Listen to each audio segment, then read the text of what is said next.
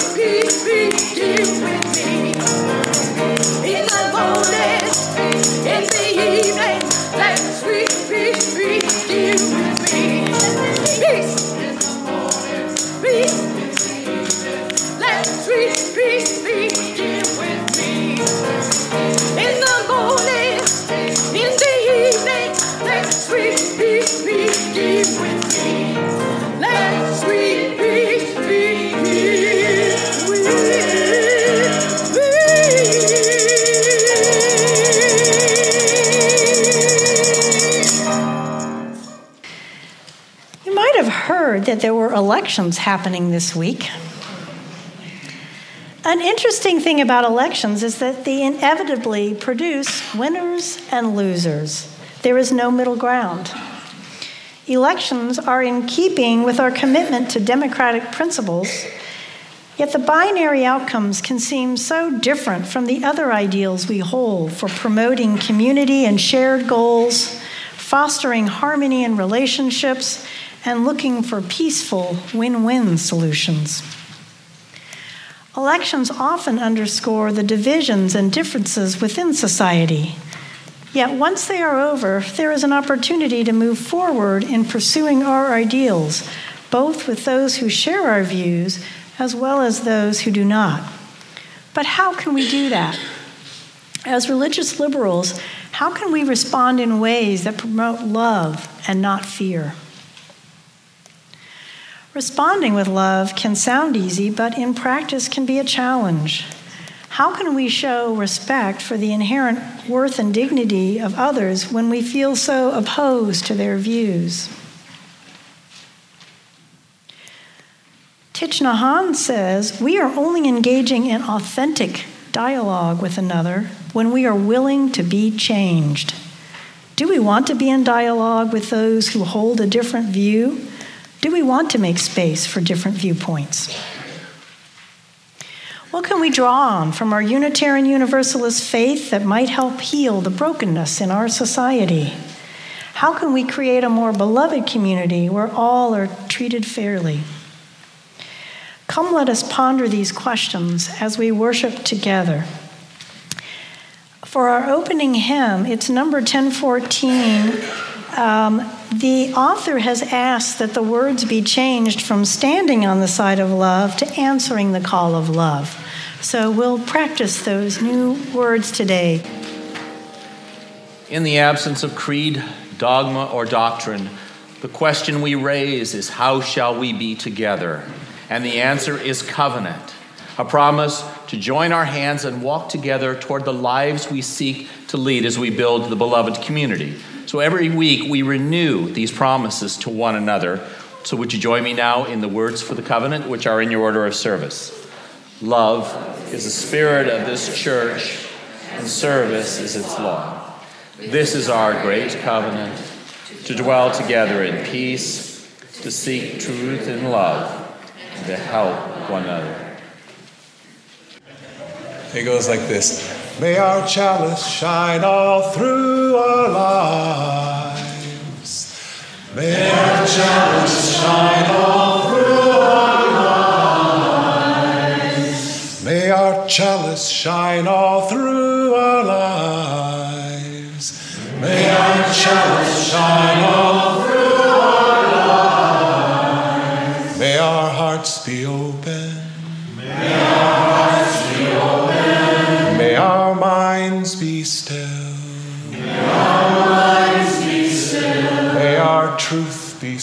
spoken. May our truth be spoken. And may our lives fulfill this promise. And may our lives fulfill this promise. This promise of peace. This promise of peace. This promise of peace. This promise of peace. This promise of peace. This promise of peace. This promise of peace. Promise of peace.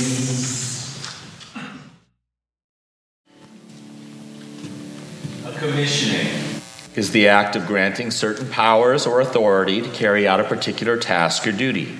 Today, we are commissioning our Board of Trustees. It is important to recognize the work of leadership that our board does, to formally bestow upon them the authority they need to carry out this work on our behalf, to remind them to work in collaboration with one another, with us, with me, with the staff, and to offer them our support and our blessing so that they may faithfully do what we ask of them. These are the words of Phyllis O'Connell. No policy handbook ever says that what the board does is holy work. This is not a committee that leads worship, makes moving music, or stirs our hearts in reflection and wonder. But without your leadership and the work you do, this place would not exist. While no one might ever call serving on the board a spiritual discipline, know that it is without question a daring act of hope, a trust in one another, and faith in what we can do together. I now invite our Board of Trustees to come forward. Danny, Jennifer, David, Colleen, Dave, Vivian, Shannon, Blaine, and Diana. You are charged with leading this congregation and holding before us our mission and our vision, keeping sight of the big picture, and governing in a way that honors our past and guides us toward our future. Do you willingly and joyfully accept this charge? If so, please say we do. We do. Members and friends of this congregation, do you affirm these elected leaders as volunteers who need your support, your participation, and your appreciation, as well as your caring and concern? If so, please say, We do. We do. Thank you. Members of the Board of Trustees, on behalf of the congregation, receive your charge. We charge you to be guided in your work by our mission, our vision, and by the principles we affirm in common we charge you to affirm the inherent dignity and worth of every person and to champion the rights of children, youth, women, and men, straight and gay, old and young, that this might indeed be a free church open to all people. We charge you to cherish our spiritual diversity and to help us live together so that we are strengthened rather than divided by our religious pluralism so that we might truly cherish the integrity of each individual and search for truth with reason as our guide. We charge you to honor our past without being bound by it, that we might be mindful of our past and yet open to receiving new truth as our fourth principle, a free and responsible search for truth and meaning calls us to do. And finally, we charge you to hold in your hearts the needs of the wider community in which we live so that we will live out our commitment to building the common good in community, nation, and the world. Board of Trustees, with joy and trust in your leadership, we commission you to lead this congregation. We thank you for your willingness to serve, and we offer you our support and our blessings. Thank you.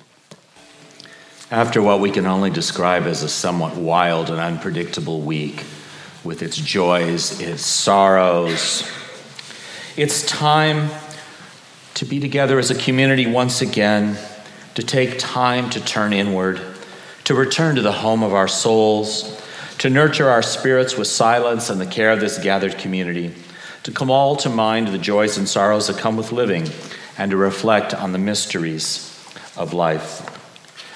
We begin by holding in our hearts the victims of the California shooting this last week with our prayers for their family and friends and loved ones, and our prayers for peace and sanity in this nation once again.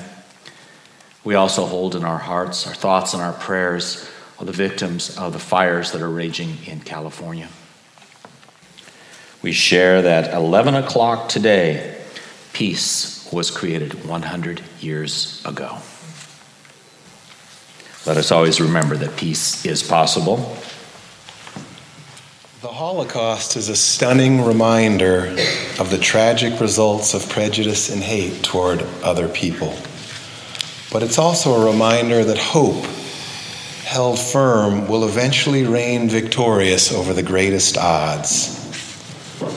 The words of this next piece, called Inscription of Hope, were inscribed on the walls of a cellar in Cologne, Germany, where Jews were hiding from the Nazis during World War II. Hope was all they had to hold on to. Hope was their only bridge, was their only bridge to a brighter tomorrow.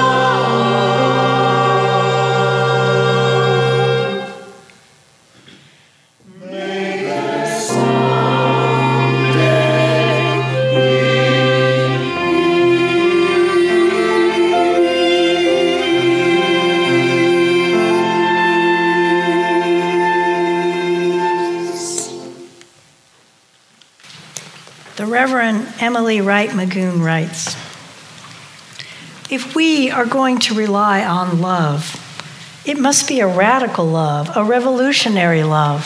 What is that? Radical love allows us to see that we are all interconnected, and so any action or inaction we take mends or tears that fabric. There is no neutral position no way to stay out of politics or stay on the sidelines. Staying on those sidelines implies that we approve.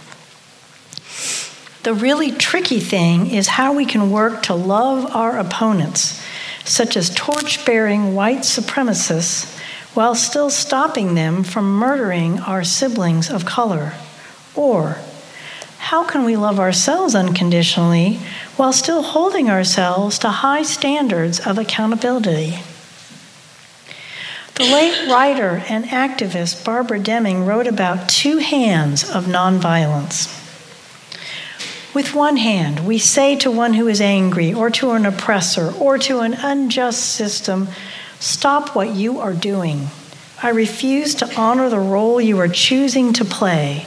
I refuse to obey you. I refuse to cooperate with your demands. I refuse to build the walls and the bombs. I refuse to pay for the guns. With this hand, I will even interfere with the wrong you are doing. I want to disrupt the easy pattern of your life. And then the advocate of nonviolence raises the other hand. It is raised outstretched, maybe with love and sympathy, maybe not but always outstretched. With this hand, we say, I won't let go of you or cast you out of the human race. I have faith that you can make a better choice than you are making now, and I'll be here when you are ready. Like it or not, we are part of one another. So, radical love requires that we resist and dismantle the systems that oppress some of the, us more directly than others, and all of us in the end. As we resist these systems, we hold out a radical love for all the people within the systems, which is all of us. It's a commitment to listen, to wonder, to tend the wound, to act, and to humbly consider that we can just as easily be hardened by hate, immobilized by indifference, or stifled by ignorance. As Valerie Kaur says, love is more than a feeling. Love is sweet labor that can be modeled, taught, and practiced. And for our second reading by Elizabeth Stevens. Oh, my dear ones, I know you were hoping for a once and done, for an earthquake, a tidal wave, hoping that if we gave it our all, a single push would be enough. That after this, we could sink back into complacency, back into the comfort of our privilege. I confess in the secret corners of my heart, I wanted to believe it could be that easy, that justice would emerge as from an egg, fully grown, not with wet down and weak wings. But, beloveds, we are chipping away at a mountain, not a boulder. Calcified structures created to oppress, control, kill. 2,000 years of this stupid idea that some are worthy, some deserve power by virtue of who they are. Erosion is slow work, dear ones. Celebrate the, the progress, the triumphs. Celebrate also the heartbreaking almost. Breathe. Rest for a time. Then get up and turn again toward kindness, toward your neighbor in need, toward those who are still trapped in the stone. Tell them, I won't give up. I am with you. Tell them, for you, I will learn to eat rocks. For you, I will keep chewing, keep grinding until the mountain crumbles to dust. To each of you who voted this week, worked at the polling stations, transported people, knocked on doors, or campaigned for your candidates, or had an intimate and heartfelt conversation with your neighbors before you voted, you did, didn't you? Thank you. This was an intense midterm election. It was a hard battle with its victories and its losses. Maybe not the blue tidal wave many of us were hoping for, but yet the outcome promises to shift the balance of power and inclusiveness with the election of record numbers of women, people of color, and GLBTQ people. It's one more battle in a war that rages on, a war for the soul of this nation, a civil war of words, a fight between conservative and liberal, people of color, and a system built to oppress them, a cultural clash of values and beliefs about who we are as a nation and who we will be in the years to come. I experienced that war within my own family last year during my sabbatical. My mother and I took a road trip west with a list of national parks to visit, including the Badlands, Yellowstone, and the Grand Canyon. During our trip, we stopped to visit my younger brother Brendan in Boise, Idaho. While we were there, he and I took his dog for a walk, and the fun started when he said, Christians are being persecuted. My response was a reference to bull byproducts and a very sharp tongued inquiry Where did you hear that nonsense? As if I didn't already know. Little brother quoted Fox News chapter and verse and admitted that was his only source of information. My responses were dismissed as a product of the fake liberal news media. That brief conversation was painful. You could feel the angry stew boiling. The tension between us was high. Have you had a conversation like that with a family member or friend? A conversation where the truth comes out.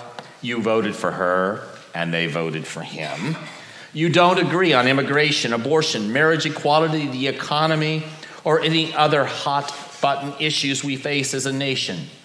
As the conversation escalates, each side digs in, convinced they're right, and it becomes little more than a shouting match that ends in anger, hurt, and broken relationships. The punishment is swift and severe. You delete each other on your social media. This isn't a new fight. Humans have always fought each other for the right to have their values dominate the social order, and our country has always been in the midst of a cultural war. Before we became a nation, the colonies were sharply divided by religion.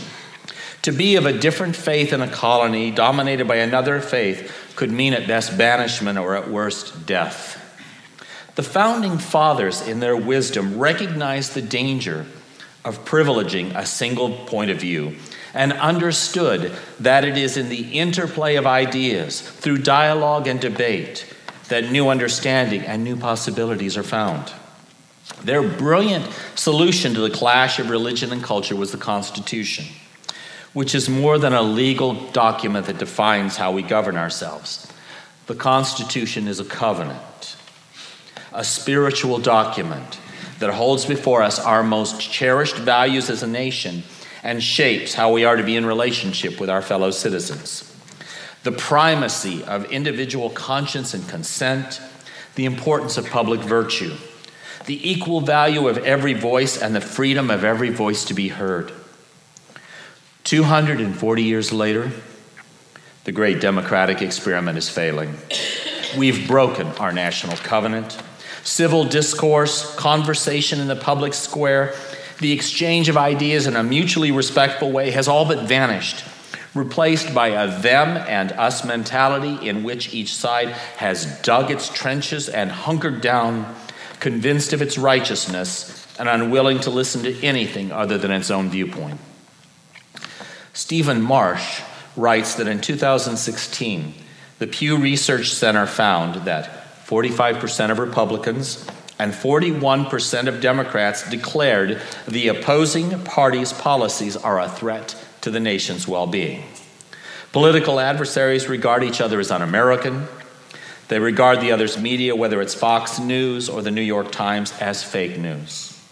Many people don't even want their children to marry members of the opposing political party. Verbal incivility has turned into a rising tide of violent rhetoric with devastating consequences. Michael Scheuer, a former senior CIA official, recently wrote on a blog post that has since been deleted that it was quite near time for Trump supporters to kill Trump opponents. In a pre election sermon, my colleague Rob Eller Isaacs talked about this failure of our democratic process. He said, Our government was once the result of authentic person to person engagement. Something has gone seriously wrong. We've lost our way. We have become disconnected from the neighborly respect that must inform and undergird the life of a republic. We've lost the heart of our democracy. We no longer consider our fellow citizens worth knowing if they don't agree with us. Your response might be, well, as Unitarian Universalists, we're not like that. Really? Are we open to listening to the opposing viewpoint? Or are we so wrapped up in our own ideology, and make no mistake, we have an ideology, that our response is to sneer at their ideology and write off many of our fellow citizens as fools enthralled to a would be dictator? In her call to worship, Kathy said, Elections often underscore the divisions and differences within society. Yet once they are over, there is an opportunity to move forward in pursuing our ideals, both with those who share our views as well as those who do not. But how do we do that? There are those who say, we can't that any attempts at dialogue across the ideological divide are nothing more than large scale conflict avoidance. UU Bill Doherty disagrees. He is part of the Better Angels movement, a national citizens movement, to reduce political polarization in the United States by bringing liberals and conservatives together to understand each other beyond stereotypes, forming red blue community alliances, teaching practical skills for communicating across political differences, and making a strong public argument for depolarization. Bill says political discourse, excuse me, is not only necessary, but he also warns us about the spirit in which this discourse must be done, saying that when it doesn't foster authentic engagement across all that divides us, it is spiritually bankrupt and destructive to our ideals. I took another walk with my brother during our visit, and that time I took a different approach. So earlier, you said that Christians are being persecuted. Tell me about that. Honest curiosity in the face of pain and disagreement is a great way to communicate. I wanted to know had he actually seen or experienced Christians being persecuted? He couldn't provide any examples or stories. It was hard for me not to feel smug and to prevent an outbreak of, aha, I knew it, I asked some questions to continue the conversation and to invite him to discover and express his perspective. As we continued to talk, we soon found ourselves both bemoaning the divisive state of politics and discovering things we actually agree about. We still speak to each other and we're still friends on Facebook. We were able to find common ground. But what do we do when that common ground is neither possible nor morally acceptable? In the first reading, Reverend Emily Wright Magoon tells us about Barbara Deming's two hands of nonviolence. With one hand, we say to one who is angry or to an oppressor or to an unjust system, Stop what you are doing. I refuse to honor the role you are choosing to play. I refuse to obey you. With the other outstretched hand, we say, I won't let go of you or cast you out of the human race. I have faith that you can make a better choice than you are making now, and I'll be here when you're ready. Like it or not, we are part of one another. That is the best expression I've heard of how to live out our first principle, which affirms the inherent worth and dignity of every person, and our seventh principle, which reminds us that all of life is interconnected in the vast web of existence and that ultimately we need one another for our well being. This is radical love, the love we need to guide us and ground us as our work continues to live up to our spiritual vision for this country. That vision has not yet been realized because we are not yet a nation where women are equal enough, so that the very fact that they are women is still something to take note of when speaking of their achievements, and where the primary responsibilities of parenting are assumed to fall more to women wherever children are being raised by a heterosexual couple or a single mother. We are not a truly free people where people of color enjoy the safety, the privilege, and the opportunities we as white people take for granted. We are not yet a land where immigrants are welcome to the labor force instead of being seen as displacing members of the existing workforce, many of whom were descendants, are descendants of immigrants just two or three generations ago. Ours is not yet a country with social services that provides an adequate safety net for children elders, and those who are physically or mentally disabled. We are not yet a place where GLBTQ people can be themselves without fear of reprisal, or in the case of transgender people, the risk of a violent death. We have work to do.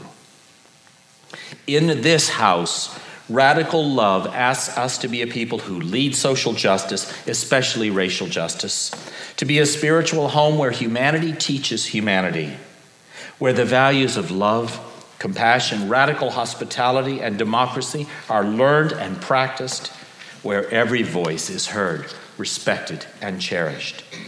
Beyond these walls, in order to erode the mountain of injustice and oppression, we must learn how to engage new partners which means discovering shared values with a variety of people, some of whom will have a theology or political point of view with which we don't agree. Together, we must be willing to join hands and to raise them, to say no to the language of fear, no to the idolatry of nationalism, a false gospel where some are worthy and some are not, no to words and actions of violence, no to anything that divides us or prevents every person from living fully and enjoying life's abundance. This is the work we must do if we truly care about our democracy and we want to live out our Unitarian Universalist faith fully. With hope for peace, for the future of a truly united States, and guided by love, a love so large that no one is beyond it let us this day renew our covenant with one another and with our fellow citizens to engage in civil and respectful conversation about our future, to trust the wisdom found in a variety of voices, and to work about to bring about the beloved community where we will all dwell together in peace, mutual trust and respect, and love. May it be so, and it is only together that we can make it so.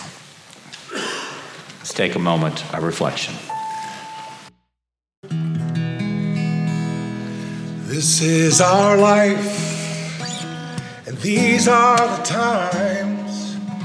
We are the people, and the dream is alive. Give us the strength to be humble and kind Respect one another and leave no one behind. From the mountains and valleys that stretch to the sea, a brand new America is calling to me. I am filled with emotion as the flag is unfurled. It's a brand new America and a brand new world.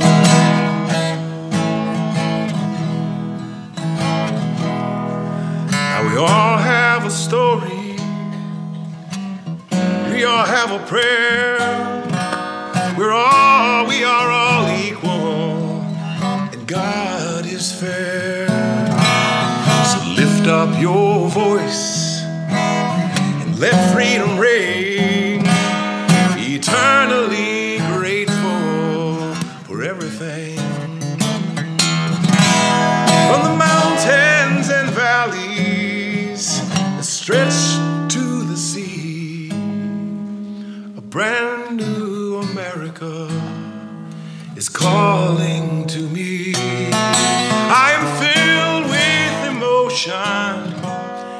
the flag is unfurled.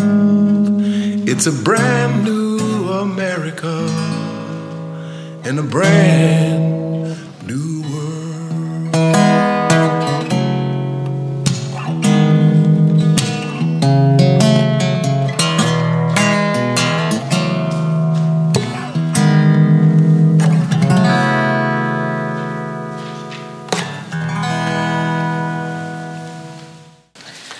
Now, to bring our time of worship to an end and to remind us of what will carry out with us into the world, would you join me in extinguishing the chalice? We extinguish this flame, but not the light of truth, the warmth of community, and the fire of commitment.